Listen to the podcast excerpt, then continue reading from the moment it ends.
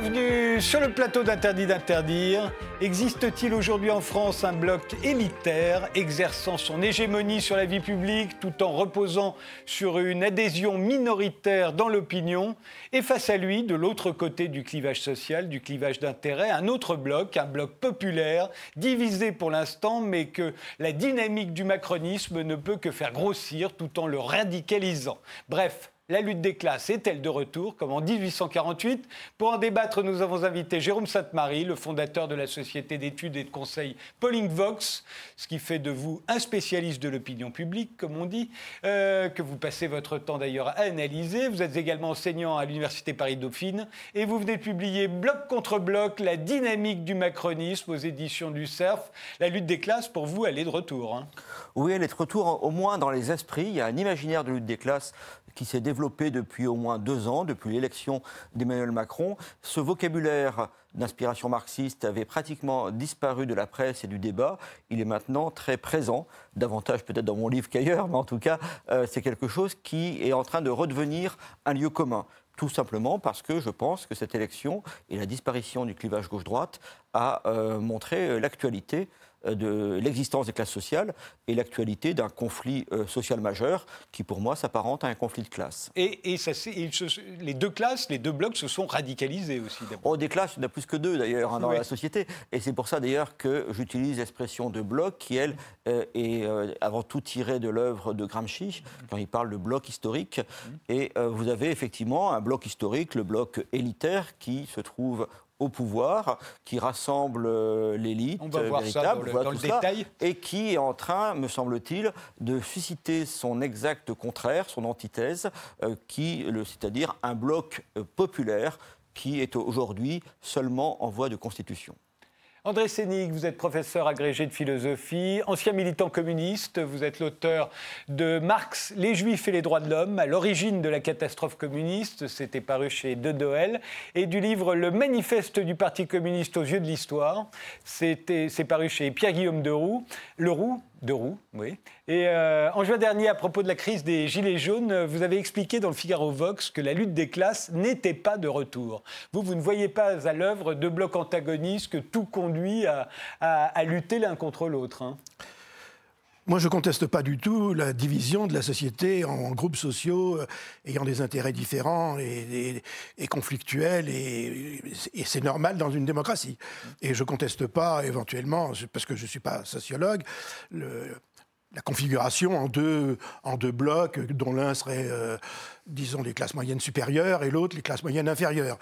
Euh, je récuse le terme de bloc populaire parce que, à mon avis, le peuple c'est pas le peuple d'en bas. Dans une démocratie, le peuple, c'est tout le monde. Et donc, euh, il, est certain qu'il y a des comportements et des postures qui relèvent de, l'idéologie de la lutte des classes. Mais pour moi, la, lutte des classes au sens marxiste, c'est pas les conflits entre les classes.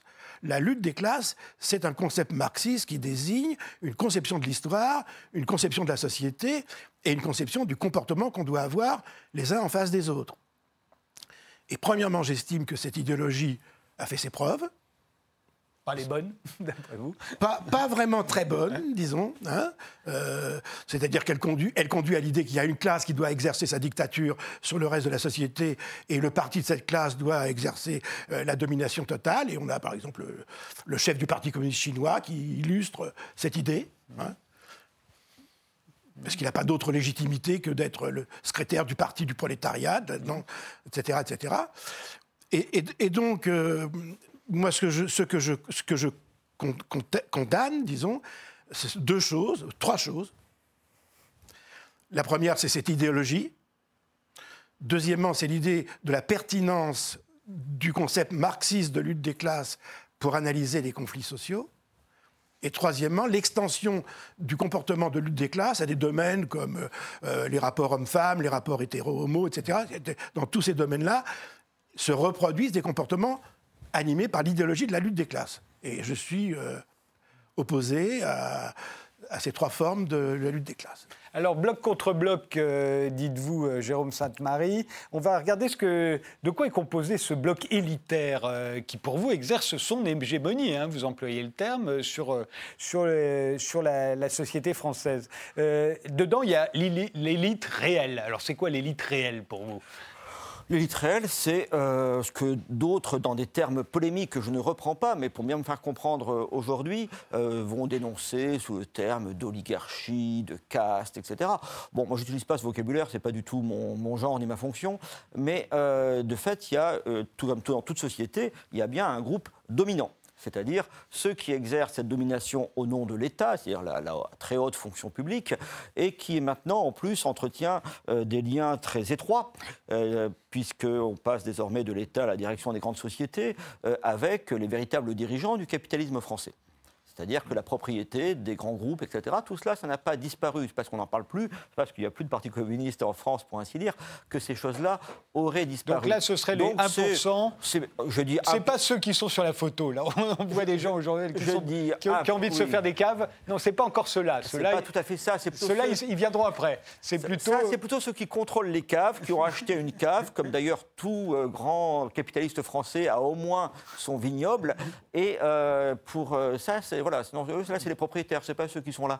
Et euh, ça, c'est ce qu'on appelle parfois le 1% dans le langage euh, courant, c'est moins d'un pour cent des gens. Ça, c'est l'élite réelle. C'est ceux qui euh, se sont retrouvés, en quelque sorte, au sein du berceau du macronisme, qu'a été, vous savez, cette commission Attali. Mmh. C'était très intéressant la commission Attali parce que ça rassemblait des gens de gauche et de droite, plutôt de gauche, très peu de politique, des universitaires, des hauts fonctionnaires et puis euh, des figures importantes du capitalisme français. C'est là où un jeune homme brillant euh, s'est fait remarquer, le rapport, qui était nommé rapporteur de cette commission Attali, et c'était autre que Emmanuel Macron. Et c'est là où des gens ont commencé à se dire que Emmanuel Macron, dans ce milieu-là, pouvait être une intéressante solution. Il y en avait d'autres. Alors, il y a, il y a, cette élite réelle, euh, par son patrimoine, ses revenus ou son statut. C'est le noyau dur du macronisme, d'après vous. Il y a l'élite aspirationnelle, c'est-à-dire les cadres, les étudiants. Alors, peut-être plus ceux qu'on voyait sur la photo en train de, de, se constituer une cave à vin.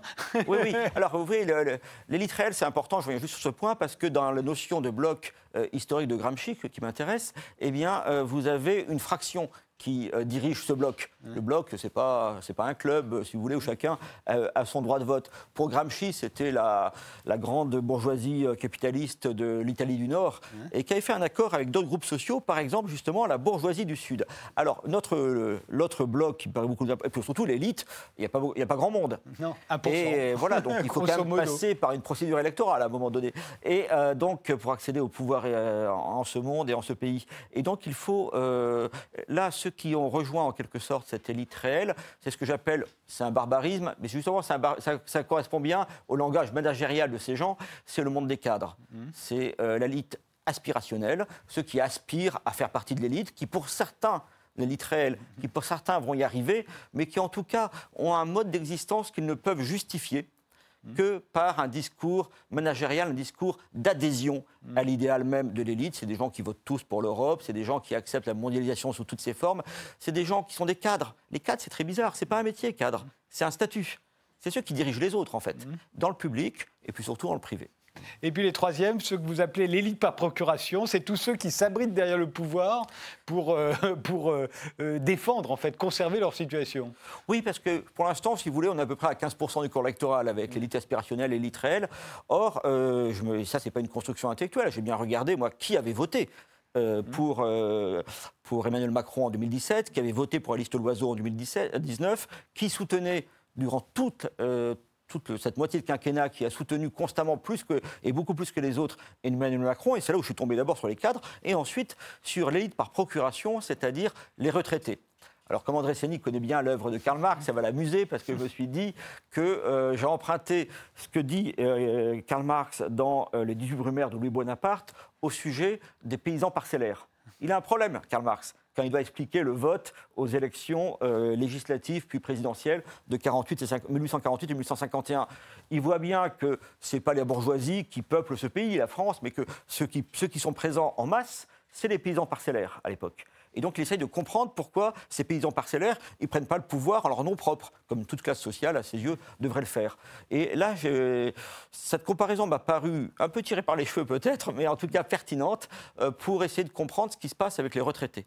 Les retraités aujourd'hui, il n'y a pas un sujet pour un électoraliste plus important euh, que les retraités. C'est 17 millions de personnes, c'est le tiers euh, des inscrits. Comme ils votent plus que les autres, c'est plutôt, c'est quasiment 35-40% euh, des électeurs réellement mobilisés. C'est eux aussi qui lisent les journaux, qui regardent la télé. Voilà, mais ces retraités, ils, sont surreprésentés. Ces retraités, ils ne sont pas forcément très riches, hein. même certains d'entre eux sont très modestes, et pourtant, ils apportent leur suffrage en nombre important à des gens comme Emmanuel Macron ou comme Alain Juppé, vous voyez.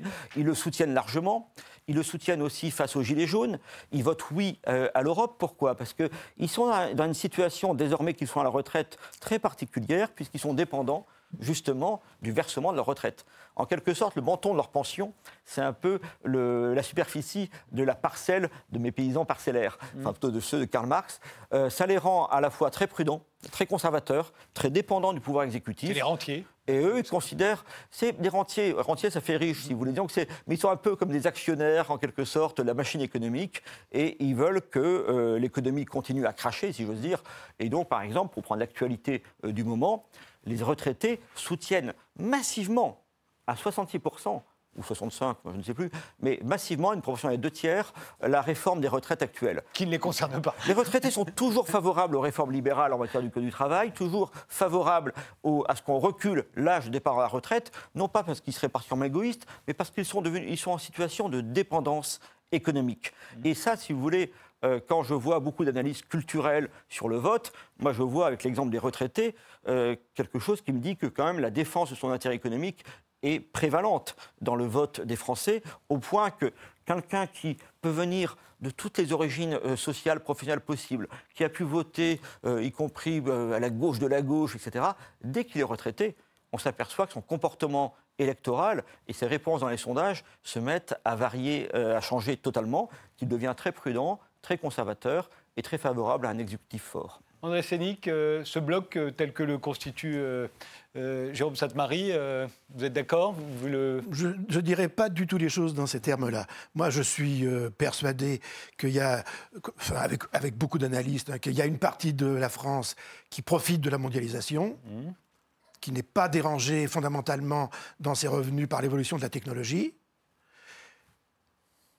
et qui est ouverte à l'Europe par souvenir, disons. Hein, d'une époque où euh, il y a eu des guerres, entre, etc. Et donc, il y a une multitude de, raisons. Et puis, il y a une partie de ce qu'on appelle les, classes moyennes inférieures qui, effectivement, souffrent, enfin, en tout cas, bénéficient moins de la mondialisation, de la technologie, de, et, qui pensent, dont une partie pense que euh, la seule issue, c'est le repli sur soi, mmh. le protectionnisme, et, euh, et, qui, et, qui, éprouve un, énorme ressentiment à l'égard des gens qui vont bien. Mmh. Euh, moi, personnellement, je me range parmi les gens qui vont bien. Mmh. Hein. Euh, le mot élite serait un peu excessif peut-être, hein. mais, enfin, je fais partie des gens qui sont culturellement mieux placés, qui ont mmh. plus de... Qui ont un statut. Comme un statut. J'ai un, un, revenu qui me met plutôt un statut de prof, hein, bon, mais euh, et, donc je, sens bien que le mouvement de la périphérie contre le centre-ville est aussi dirigé contre moi. Mmh. Bon, et donc je suis tout à fait prêt à admettre ce, ce, clivage social. Mais évidemment que le mot élite désigne les forces productives. Elle désigne pas les exploiteurs qui vivent du travail des autres. Et donc, le, sentiment d'opposition de, classe, tout ça, OK, mais la réalité de, la lutte des classes au sens marxiste, qui veut dire qu'une classe en exploite une autre, je ne trouve absolument pas pertinent.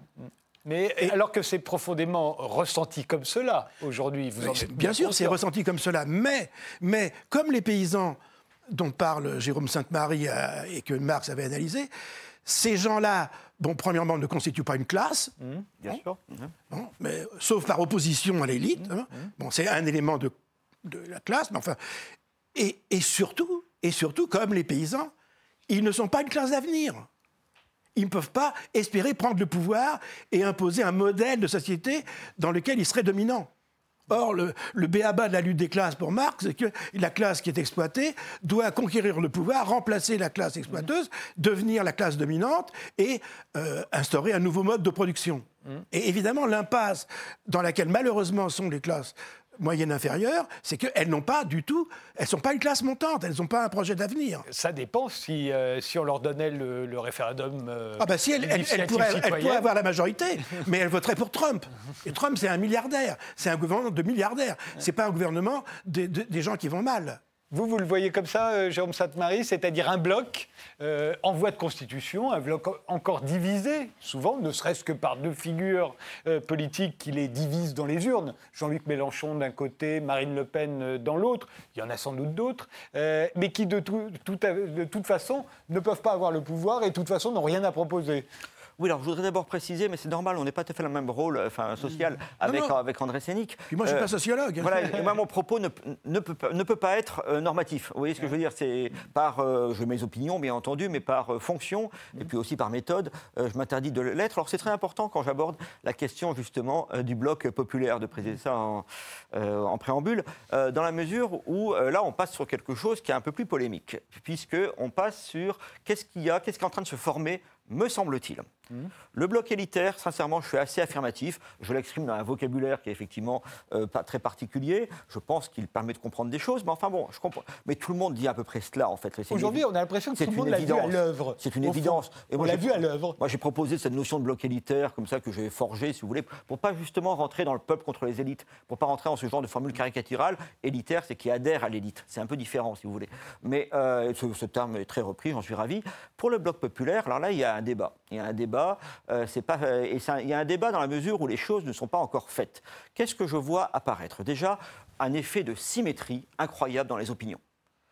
Et euh, cet effet de symétrie, euh, il se révèle lors des élections, il se révèle également lors des grandes crises, notamment lors de la crise qui a duré un an à peu près des Gilets jaunes, qui a été un traumatisme euh, social important. Et là, on voit une parfaite symétrie, c'est-à-dire que grosso modo, et ça s'est vu aussi, excusez-moi, chose fondamentale, dans le rapport à l'Europe, notamment lors du dernier référendum de 2005. En fait, la vie politique française ressemble de plus en plus non plus aux élections gauche-droite qu'on avait connues, mais euh, se structure exactement dans l'opinion, comme les référendums sur l'Europe de 92 ou de 2005. Vous avez donc ceux qui ont voté non, qui eux sont euh, ben, plutôt en bas de l'échelle en termes de revenus, en termes de propriété, en termes effectivement de niveau de diplôme, et euh, qui sont pas, également pas très satisfaits de la vie. Non pas qu'ils ne sont pas pessimistes par nature, mais qu'ils n'ont pas tellement les moyens d'être optimistes. Ils, sont même, ils ont plutôt d'excellentes raisons euh, de ne pas l'être. Donc euh, vous avez ces gens-là qui euh, votent massivement pour Jean-Luc Mélenchon et encore plus pour Marine Le Pen lors de l'élection présidentielle de 2017. Là, la symétrie est parfaite entre le vote Macron et le vote Le Pen, c'est beaucoup plus composite. Pour Mélenchon, qui a des éléments de la classe moyenne, inférieure, de fonctionnaires, tout cela, Mélenchon, c'est assez composite. Mais la symétrie est très forte entre Le Pen et Macron. Et c'est, à mon avis, une des raisons pour lesquelles euh, Marine Le Pen se renforce alors que Jean-Luc Mélenchon s'effondre. Puisque vous avez une polarisation de la société sous Macron qui renforce d'un côté Macron, qui serait aujourd'hui à 28 ou 30% au premier tour des élections présidentielles dans les sondages tout à fait virtuels qui sont faits actuellement, mais celle qui se renforce également, et dont la liste arrivait en tête aux européennes, c'est Marine Le Pen. C'est donc ces deux blocs. Le bloc élitaire et ce que j'appellerais le bloc populaire, ils ne représentent pas 100% de la société. Ils en représentent 50 à 55%.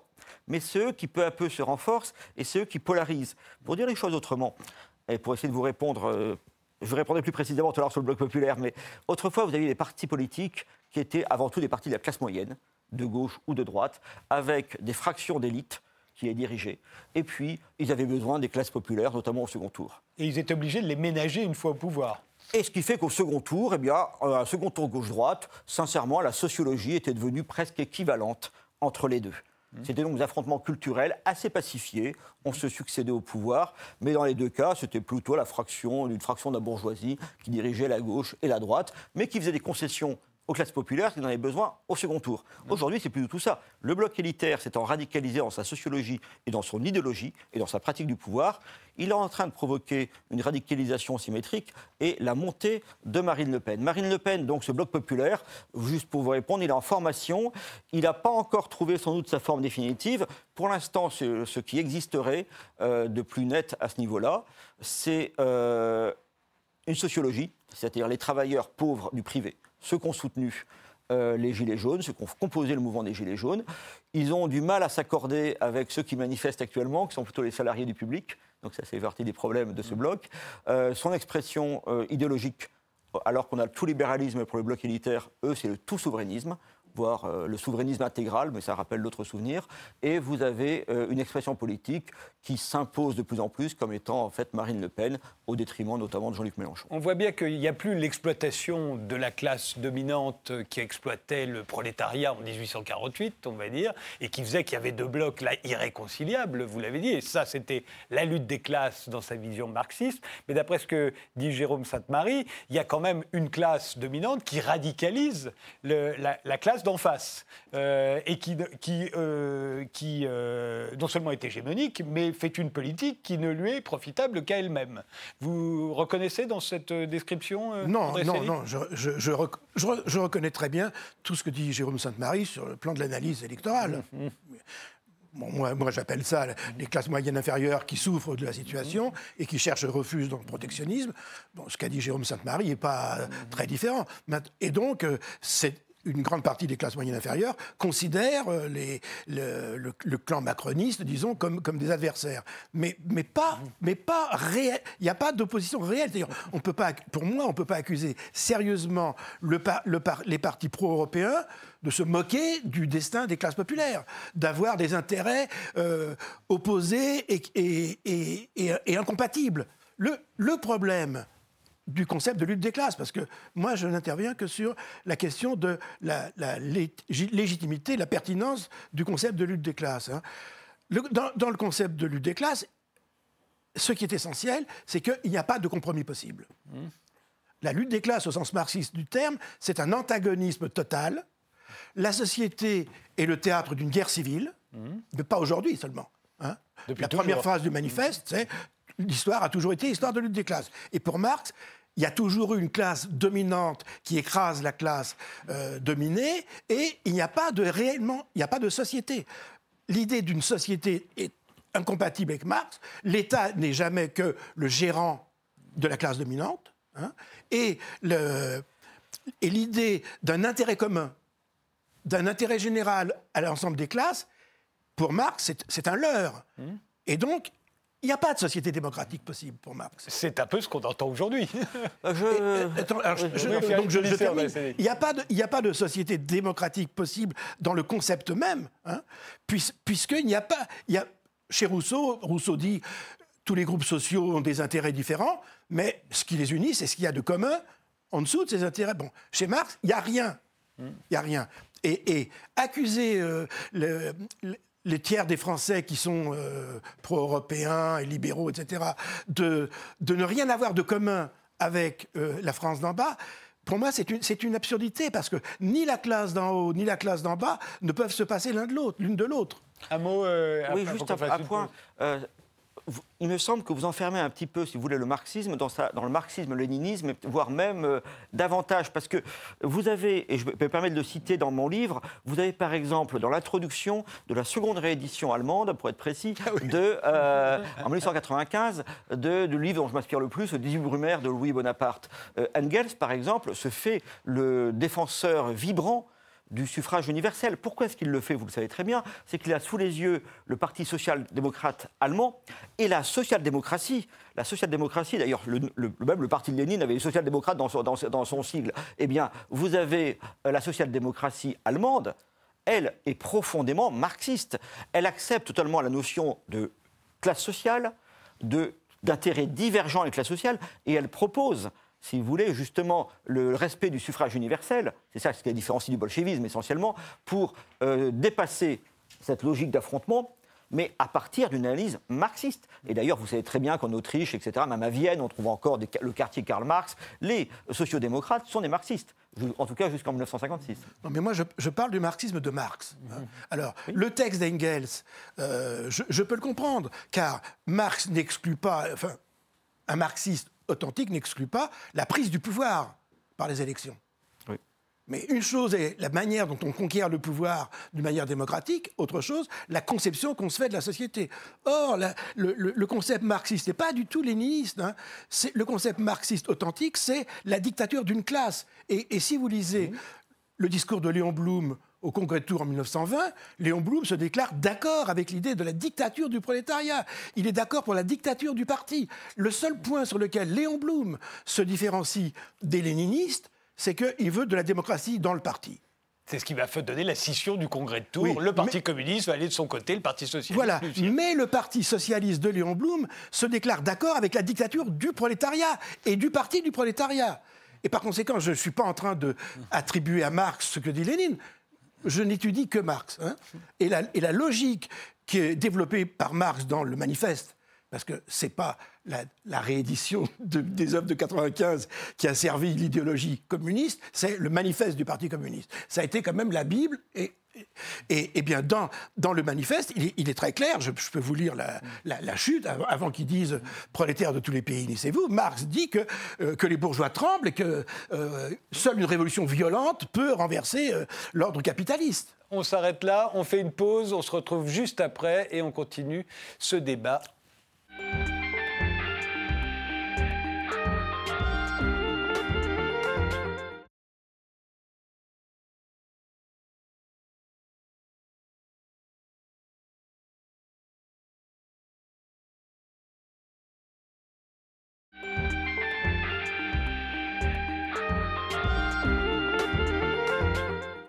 Assiste-t-on à un retour de la lutte des classes, bloc contre bloc, euh, un bloc élitaire d'un côté, un bloc populaire de l'autre? On continue notre débat avec Jérôme Sainte-Marie, qui est analyste politique et qui publie Bloc contre bloc, la dynamique du macronisme aux éditions du CERF, et André Sénic, qui est philosophe, c'est l'auteur du manifeste du Parti communiste aux yeux de l'histoire chez Pierre-Guillaume Deroux. Alors, euh, regardons euh, la façon dont se sont radicalisés ces deux blocs Parce qu'il y a radicalisation des deux blocs, hein, d'après vous. Euh, euh, on sait bien, vous le disiez, qu'autrefois, il y avait la droite contre la gauche. Euh, il, pouvait y avoir, il pouvait y avoir de véritables oppositions. On l'a vu, surtout quand la gauche n'était pas au pouvoir depuis très très longtemps. On pouvait éventuellement fantasmer sur cette gauche qui allait arriver au pouvoir, penser que les chars russes seraient arrivés sur les Champs-Élysées en même temps que les socialistes entreraient à l'Élysée, etc., etc. Mais enfin, tout ça se passait de façon relativement pacifique. Vous dites là qu'il y a une radicalisation et des deux côtés.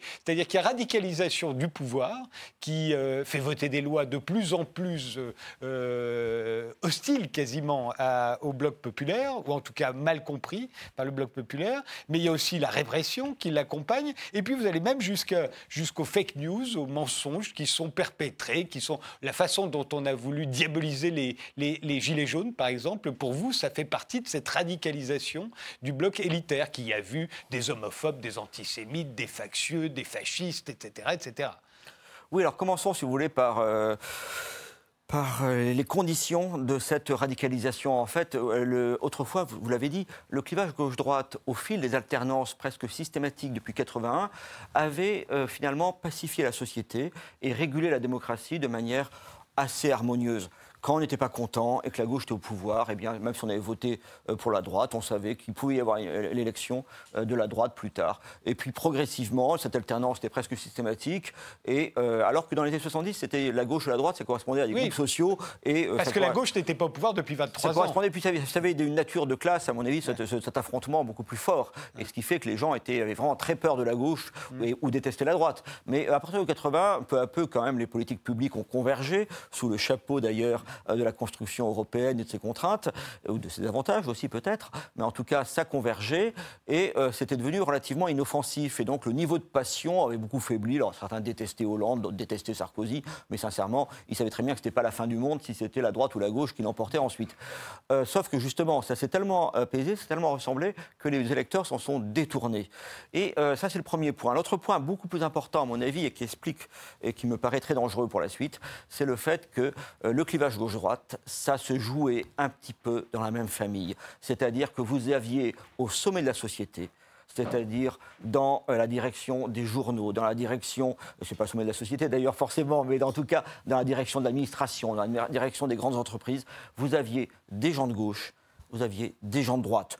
Pas les plus durs, souvent les plus modérés, mais quand même, ils étaient là. Et chacun savait qu'un jour, l'autre pourrait y être. C'est très important, notamment lorsqu'on s'intéresse à la justice, lorsqu'on s'intéresse aux instances de contrôle des médias, de toute la vie démocratique. C'est que là où il y avait autrefois deux équipes qui se surveillaient mutuellement, au fond, et qui, apprenant à se connaître aussi, eh bien, étant. Euh, finalement, c'était un peu le même monde. Je prends l'exemple dans le livre, quand j'étais à Sciences Po, eh bien, il y avait des gens de droite et des gens de gauche. Donc, bon, c'était une petite bataille plus ou moins ritualisée, mais ça n'allait pas bien loin. Puis on se connaissait, on savait qu'un jour, ça, se remplacerait. Aujourd'hui, à Sciences Po, ceux que mes anciens condisciples ont tous voté Emmanuel Macron. Au second tour, bien sûr, mais la plupart aussi au premier tour. C'était, il a fallu voir ça. Moi, j'ai vu ça lors du meeting du 12 juillet 2016 d'Emmanuel Macron lorsqu'il lance son entreprise.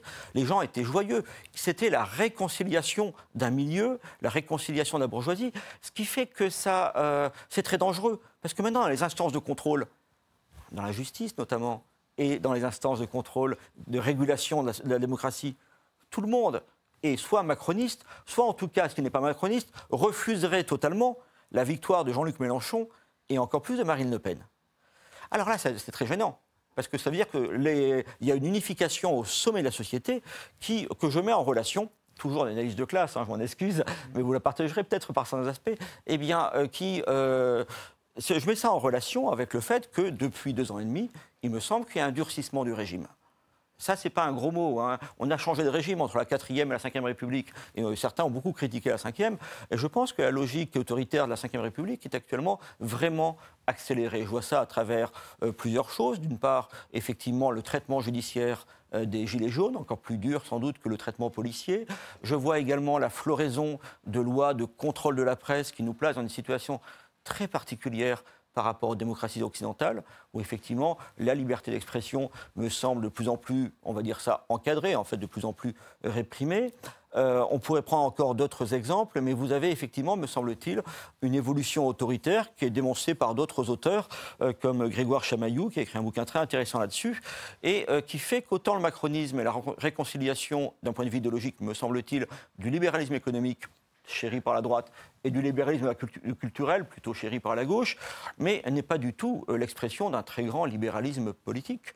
Et voilà, donc il me semble, j'essaye de le montrer en, des propos que j'essaye de faire et, vous très, peu, beaucoup, et très rationnel et très étayé pour dire que effectivement le régime se durcit. Ça m'a frappé sur les mensonges qui ont été utilisés par même les membres du gouvernement euh, à l'égard des, Gilets jaunes. Et c'est vrai qu'on n'avait pas vu ça avant quand euh, Alain Juppé ah fait face à la grève en 95. On ne balance pas des mensonges aussi gros, peut-être parce que les moyens de communication sont différents, il n'y a pas de ah bah, on ne réagit pas sur, à chaud comme on l'a fait là. Mais là, on a vu des mensonges énormes. Euh, ah bah, le mouvement des Gilets jaunes est très intéressant. Là aussi, j'essaye de rester vraiment dans ma case d'analyste et euh, pour l'avoir observé sur le terrain, avoir, vu, fait tout, avoir lu après toutes les études parues là-dessus, j'étais très sensible par le fait que ce mouvement était un incroyable révélateur des tensions sociales et que si beaucoup ont été sensibles à des propos, des inscriptions euh, radicales, voire insultantes, etc., pour ne pas dire plus, émanant des Gilets jaunes, qui ont été mais cela, ça a été montré sans cesse. Hein.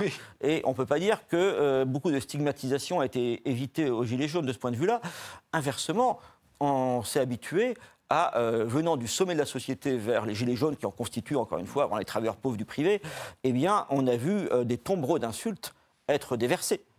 Et euh, je suis également frappé par le fait qu'une euh, certaine bourgeoisie de gauche qui était très sensible à la question des libertés publiques, qui a beaucoup, et sur les violences policières, qu'est-ce qu'on n'a pas fait dans les années 70, 80, 90 là-dessus, eh bien là, euh, si vous voulez, il y a eu, pour ainsi dire, aucune réaction. Je pense au syndicat de la magistrature, par exemple. Aucune réaction face à des condamnations exceptionnelles. Euh, le monde, le journal Le Monde commence à, d'ailleurs à s'en inquiéter un peu. Euh, ça commence, on voit quelques failles, peut-être liées au fait que le mouvement des Gilets jaunes est fini également. Et en tout cas, on voit quelques retours à la raison. On se dit, mais est-ce que ces dispositifs policiers, est-ce que ces dispositions euh, judiciaires, est-ce que ça correspond à notre tradition? Il ne me semble pas. Et inversement, vous avez une forme de stigmatisation avec de très nombreuses. Alors moi, je suis la notion de fake news, je ne l'ai jamais comprise, donc c'est pas ou de bobards. Moi, je parlais ça des bobards. C'est en français, ça s'appelle comme ça. Euh, j'ai vu effectivement de très nombreux bobards euh, être énoncés, y compris par des ministres, par rapport euh, aux, gilets jaunes. Or, visiblement, les lois anti-fake news ne sont pas profondément destinées à contrôler ce genre de propos. Oui, c'est Nick. Oui, moi, je n'ai pas du tout été sensible de la même manière. moi, ce que j'ai vu, c'est une, J'étais vivant déjà en 95 et il n'y avait rien de commun avec la violence contre les, contre les flics de ce qu'il y a eu là pendant les Gilets jaunes. Pas essentiellement de la part des Gilets jaunes, mais ce qui a été extrêmement euh, choquant pour, pour les gens, c'était de voir des gens s'attaquer à la police de manière euh, euh, presque mortifère. Et donc dire que le pouvoir a fait preuve d'une répression sauvage, etc., mais il n'y a aucun pays au monde où on peut s'attaquer à la police de manière aussi euh, euh, peu, peu, dangereuse et s'attaquer d'une manière euh, à, nier la légitimité des institutions. Alors moi, je, vois... La radicalisation, vous la voyez d'un côté, et de l'autre côté, c'est un pouvoir qui simplement résiste.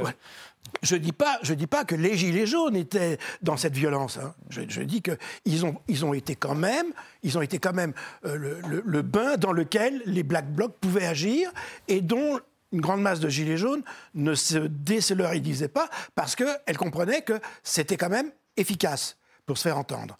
Mais donc ça, c'est des moyens, c'est des moyens de faire pression sur le pouvoir qui sont pour moi le, le antinomique avec la démocratie et, dire que la presse est corsetée en France et que le reste du monde euh, craint pour la liberté de la presse en France. Non, mais pour moi, je veux dire, je, je, comprends rien à ce que dit Jérôme Sainte-Marie sur, le et, sur le fait que les gens qui sont dans la magistrature et les gens qui sont etc. sont tous des gens qui ont à peu près abandonné les, grands récits idéologiques et donc sont des gens qui sont ils sont d'accord entre eux, mais Sainte-Marie, euh, Jérôme Sainte-Marie les appelle les bourgeois. Je ne sais pas Enfin, si je sais d'où il tire ce mot, mais Qu'est-ce que ça a à voir avec des, avec des, bourgeois? Ils ont simplement, une idéologie, effectivement, euh, de gestion libérale, euh, d'une démocratie libérale.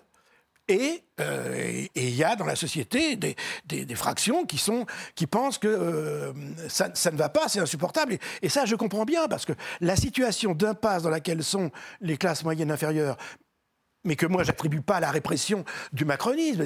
Ce, phénomène-là, il est mondial. Le fait que les gens ne voient pas d'issue en dehors du, du, protectionnisme, ça n'a rien à voir avec Macron. Ça a à voir avec le fait que le capitalisme, pour l'appeler comme ça, n'a pas trouvé les moyens de réintégrer les classes moyennes inférieures qui sont, qui sont victimes, encore une fois, d'après moi, de la mondialisation, la technologie, etc.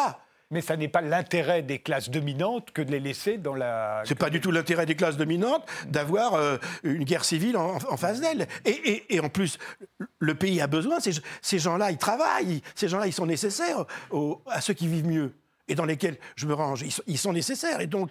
Euh, on n'a rien à leur reprocher. C'est pas la faute des paysans et c'est pas la faute des infirmières si elles n'ont pas un avenir d'ascension sociale comme ça existait dans le temps. Mais ce n'est pas la faute du pouvoir macroniste non plus. C'est le fait qu'il euh, y a un problème mondial qui est euh, que les, moyens actuels permettent de très grandes fortunes, des écarts beaucoup plus grands, et qu'il il est, est, difficile de faire rentrer les... Et, donc, toutes les idées que moi j'ai entendues chez les dirigeants macronistes, comme vous dites, c'est euh, essayons de les former pour qu'ils puissent entrer, intégrer la société. Mais moi, je ne nie pas le problème. Hein. Simplement, l'accusation de la radicalisation de, Macron, pour moi, non. Alors, pour essayer de faire comprendre mon propos, je vais revenir sur cette question des manifestations. Vous savez très bien que les manifestations ouvrières étaient d'une très grande violence. Rappelez-vous des manifestations en 83-84 à Longwy, en Lorraine. Alors, vous aviez les volets de boulons, et c'est une violence extrême contre les policiers. En 1968, vous aviez également des pavés qui volaient, des cocktails Molotov. J'ai suivi, moi, beaucoup de manifestations, y compris pour le Figaro Magazine, imaginez-vous, euh, euh, des Gilets jaunes. Il m'est arrivé quelquefois de voir des pavés euh, volés jamais de cocktail Molotov. L'intensité des manifestations, j'en parlais avec des spécialistes de ces questions-là tout à fait récemment, les manifestations des années 70 étaient beaucoup plus violentes en réalité. Rappelez-vous des services d'ordre de la, de la LCR ou, ou des manifestations d'extrême droite. Encore les paysans, l'incendie du Parlement les paysans, etc. la violence, des, des, Gilets jaunes, je ne la nie pas. Je dis simplement que son intensité a été beaucoup plus faible que des épisodes que vous avez connus et que j'ai connus aussi largement. Eh bien, euh, ce qui était la différence, c'est qu'autrefois, quand vous aviez des ouvriers, des paysans, des marins-pêcheurs, etc., qui étaient violents, parce que c'est leur mode d'expression, parce qu'ils sont mal encadrés, etc., ou parce qu'ils pensaient que c'était utile à leur cause, et parfois ça l'était de fait, eh bien, euh, ceux-là, lorsqu'ils étaient condamnés, ils étaient soutenus par une partie, si vous voulez, de la bourgeoisie libérale, notamment de gauche, qui venait en disant on peut quand même pas laisser faire ça, ils ont leurs raisons, il faut les défendre. Vous avez vu cet immense silence par rapport à ces gens qui étaient condamnés. Ces gens étaient seuls. Ce n'est pas un jugement moral que je euh, produis même si certains aspects m'ont effectivement déplu. Mais ce n'est pas un jugement moral, parce que de la même manière, je suis tout à fait. Euh, J'étais témoin, moi, de violences bien réelles, euh, non seulement des Black Blocs, mais qui n'était pas tellement présent en novembre-décembre, vous savez, des Gilets jaunes. C'était une violence sociale, etc., peut, qui, qui n'est pas justifiable en soi dans un cadre républicain. Mais face à une répression judiciaire et policière, ces gens-là étaient seuls. Et c'est ça qui m'intéresse. C'est-à-dire que le fait que la société maintenant est euh, véritablement euh, polarisée polarisée euh, sociologiquement, idéologiquement, et que c'est un petit peu, justement, d'où l'expression que j'ai utilisée, bloc contre bloc, et que pas mal de gens, entre les deux, notamment les classes moyennes, notamment qui sont restés attachés à un certain humanisme de gauche ou un certain humanisme de droite, ceux-là ont beaucoup de mal à se faire entendre. Mais est-ce que pour autant, euh, ce bloc, vous l'avez dit, le bloc euh, élitaire a été unifié par Emmanuel Macron?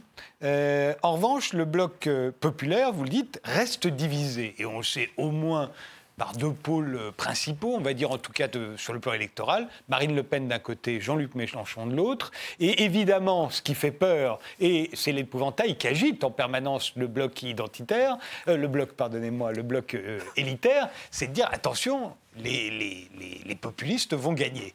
Euh, nous sommes le dernier rempart contre les populistes. D'abord, est-ce que c'est possible? On sait très bien qu'en 2017, Marine Le Pen n'avait aucune chance de gagner. Tous les journalistes ont fait semblant, attention, attention, aucun ne pensait sérieusement que Marine Le Pen pouvait gagner. Aucun. C'est bien pour ça qu'il était très important d'être face à elle au deuxième tour. On était sûr de l'emporter. Qui que ce soit était sûr de l'emporter face à Marine Le Pen. Est-ce que ce serait pour être différent en 2024 Est-ce qu'il pourrait y avoir une unification du bloc euh, euh, en 2022 pardon du bloc euh, Est-ce qu'il peut y avoir une unification du bloc populaire comme il y a eu unification du bloc élitaire où tout à coup à la fois la droite et la gauche, en tout cas une partie d'entre elles, s'est réunie sous l'autorité d'Emmanuel Macron? Oui, alors André Sénic connaît ça par cœur, mais euh, je rappelle simplement que la notion de bloc que j'utilise, qui est mmh. issue de Gramsci, Gramsci c'est 95% de marxisme en fait, hein, eh bien euh, cette notion... C'est l'inventeur de la métapolitique, voilà, c'est-à-dire qu'on prend le, euh, pouvoir culturellement avant de le prendre politiquement. Et moi, ça fait partie, si vous voulez, des outils d'analyse que je juge pertinents. Mmh. on ne sera pas forcément d'accord, mais en tout cas, moi, c'est ma... Voilà, c'est parmi les instruments que j'utilise pour mes analyses politiques. Eh bien, donc, le, un bloc, ça a une sociologie, un bloc bourgeois. mais ça aussi, mais on parle de bloc bourgeois. C'est cimenté par euh, une idéologie. Hmm. Et donc, il y a effectivement une idéologie euh, libérale qui est très forte et qui cimente bien, euh, le, mais qui est assez cohérente dans le cadre... et libertaire, vous le disiez. Voilà. Et donc, le libéral libertaire, bien sûr, c'est ce que décrit en quelque sorte Jean le philosophe Jean-Claude Michéa, aide à comprendre cela, me semble-t-il. cette unité possible de ces deux libéralismes que la politique française a souvent opposés. Or, ce le macronisme a développé cette. Euh, enfin, Macron, Emmanuel Macron et son équipe, hein, parlons plus simplement, euh, s'est doté de cette idéologie, puis a fait un vrai travail idéologique. Ça, c'est tout à fait intéressant. Dès le départ, et puis euh, même le livre qui a parfois été critiqué, Le progrès ne tombe pas du ciel, des deux conseillers d'Emmanuel Macron, Amiel et Émilien, ce petit livre est tout à fait intéressant. Et il essaye de théoriser ce que serait le progressisme. Et donc, ça, c'est le progressisme, c'est le, le mot revendiqué par Emmanuel Macron et ses amis. Ce progressisme, il se pense en opposition par rapport euh, au populisme, au nationalisme. Euh, ça, parfois, c'est même des termes encore pires. C'est une opposition. Conservatisme.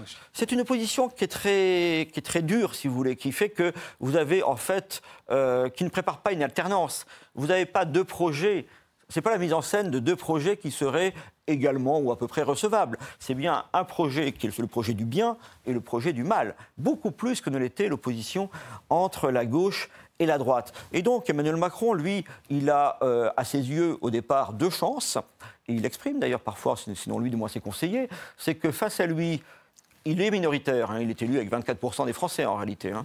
Et donc, aux élections législatives, il y a une abstention telle que c'est 15% simplement des inscrits qui votent au premier tour pour les candidats La République En Marche. Il est minoritaire, il est dans les sondages euh, régulièrement, euh, mais c'est, une c'est pas le premier, hein, entre 25 et 35% des Français. Il est minoritaire, mais il a une chance extraordinaire pour la suite, c'est qu'il n'a pas face à lui une opposition. Dans ce cas-là, il serait sûr d'être battu. Mais il a quatre oppositions grosso modo la gauche classique, la droite classique, le Front National, le Rassemblement National si on veut, et puis euh, la France Insoumise. Et en plus, il a une autre chance à ses yeux, et euh, qui l'amène d'ailleurs, à, à, mon avis, à radicaliser un peu son propos et son action de manière très dangereuse à terme, c'est qu'il se dit en plus que parmi ces quatre oppositions, celle qui domine, c'est l'opposition incarnée par Marine Le Pen, et que Marine Le Pen ne sera jamais élu président de la République. Ce n'est pas Marine Le Pen, une autre représentante du Rassemblement national. Ce qui lui donne une immense liberté de manœuvre, liberté de propos également, et je pense que c'est une erreur. Je pense que c'est une erreur parce que d'une part, ça instaure la vie politique française dans un schéma étouffant, dans un schéma de guerre civile en fait, avec une alternance qui serait quasiment une alternance interdite, euh, et donc ça, c'est pas bien parce que euh, je suis assez libéral de ce point de vue-là, c'est-à-dire qu'il faut que justement euh, la concurrence, c'est bien, c'est bien aussi la concurrence en, matière politique, et c'est bien, si vous voulez, que qu'on soit pas entre une que l'alternance ne soit pas rendue de facto impossible. sinon, c'est la guerre civile, comme vous l'avez dit. Oui, ou alors c'est le monopole, le monopole au pouvoir, si vous voulez. Un peu la démocratie chrétienne à une époque en Italie, ça provoque une tension terrible dans la société, on l'a vu à l'époque. Et vous avez d'autre part le le, fait que euh, c'est un pari qui est très risqué. Beaucoup de gens, d'ailleurs, la droite classique ou la gauche classique, commencent à s'en inquiéter. C'est-à-dire qu'à force de polariser socialement, idéologiquement la société, euh, vous avez effectivement de plus en plus de gens qui euh, songent au vote Rassemblement national, non pas par adhésion à ce qu'il pense être son idéologie, mais par refus du macronisme. Le, sociologue bien connu Michel Vivorca a écrit récemment une tribune très intéressante là-dessus. Et on ne peut pas euh, accuser Michel Vivorca d'être très proche du Rassemblement national. il dit attention, cette réforme des retraites, par exemple, est une nouvelle étape euh, qui rapproche Emmanuel, euh, Marine Le Pen du pouvoir. Ne serait-ce parce qu'elle exacerbe les tensions dans la société, que ce projet de transformation sociale qui est sans compromis et revendiqué, comme tel par Emmanuel Macron, à mon avis, euh, radicalise effectivement les tensions sociales, radicalise les options politiques, et de fait, c'est comme ça que je conclue le livre en fait, euh, euh, tout cela rend possible la victoire du populisme face au progressisme, plus concrètement, de Marine Le Pen face à Emmanuel Macron. Un sondage IFOP qui a été publié après la sortie du, au moment de la sortie du livre, hein, après son écriture, indique désormais que c'est un rapport 45-55% euh, dans les sondages d'intention de vote de second tour, 45% pour Marine Le Pen, 55% pour Emmanuel Macron. On arrive à des chiffres qui font ressembler l'élection présidentielle prochaine à une élection présidentielle classique. C'est, à mon avis, un des risques que, fait courir au pays, justement, euh, le, le style et le fond de la politique d'Emmanuel Macron. je suis très amusé par l'idée que c'est la faute de Macron s'il n'a pas d'opposants. C'est la faute de Macron si les adversaires, premièrement, sont complètement divisés, c'est-à-dire il n'y aura pas d'unité culturelle avant longtemps entre l'ancienne extrême droite et l'ancienne extrême gauche. Ils ne pourront pas former un bloc culturel. Deuxièmement. Vous n'y croyez pas à ça Parce qu'il y a beaucoup, non, non, beaucoup d'anti-populistes qui disent euh, ils sont faits pour s'entendre. Regardez, ils, pensent déjà pareil. non, mais ils sont faits pour s'entendre. Oui, ils sont faits pour s'entendre. Mais en même temps, les, gens qui votent pour Mélenchon, en, principe, ont une énorme réticence. Il y, en a qui passent du côté de. Moi, je n'exclus pas que Marine Le Pen gagne les élections. Bah, euh, ce qui prouve que l'alternance est, est, possible. Macron n'a pas interdit l'alternance, il n'a pas supprimé les élections, simplement, il attaque, le camp d'en face. C'est normal. Et, vous accusez la réforme des retraites, mais en face de la réforme des retraites de Macron, il y a la retraite à 60 ans. Et alors, euh, c'est très populaire comme mot d'ordre de la retraite à 60 ans, mais c'est débile. C'est débile parce que, à moins qu'on décide que les gens vont cesser de vivre de plus en plus longtemps. Hein. Mais sinon, si on admet que euh, l'allongement de la vie suppose qu'on allonge aussi la, durée de la vie de travail, les propositions absolument démagogique de, de, Marine et de Jean-Luc Mélenchon, la retraite à 60 ans, c'est ça pour moi le danger. Moi, je n'ai pas, pas peur du fascisme de Marine Le Pen. J'ai simplement peur d'un populisme et d'un nationalisme qui est euh, contraire à, l'économie mondiale. Parce que quand on, quand on, regarde, par exemple, le, le, vote des Anglais, les Anglais, ils, ont, ils viennent de voter à peu près pour des raisons que, que vous analysez pour la France. Mais ils votent pour un candidat qui ne va, pas du tout être euh, protectionniste. Il va pas du tout. Euh, bon, il a un discours souverainiste, mais il va avoir une politique libérale du, du, point de vue de l'économie des échanges. Bon, et, donc, il n'y a pas un vrai programme alternatif à celui de Macron. Et donc, ce n'est pas, c'est, pas, la faute, c'est pas la faute de Macron si, euh, si euh, les, gens qui en, ont, qui en peuvent plus de Macron, qui en peuvent plus de leur situation, iront vers, euh, vers, vers, Marine. Mais je n'exclus pas, moi, pourquoi? Moi, je prends très au sérieux, si vous voulez, ce que dit Emmanuel Macron.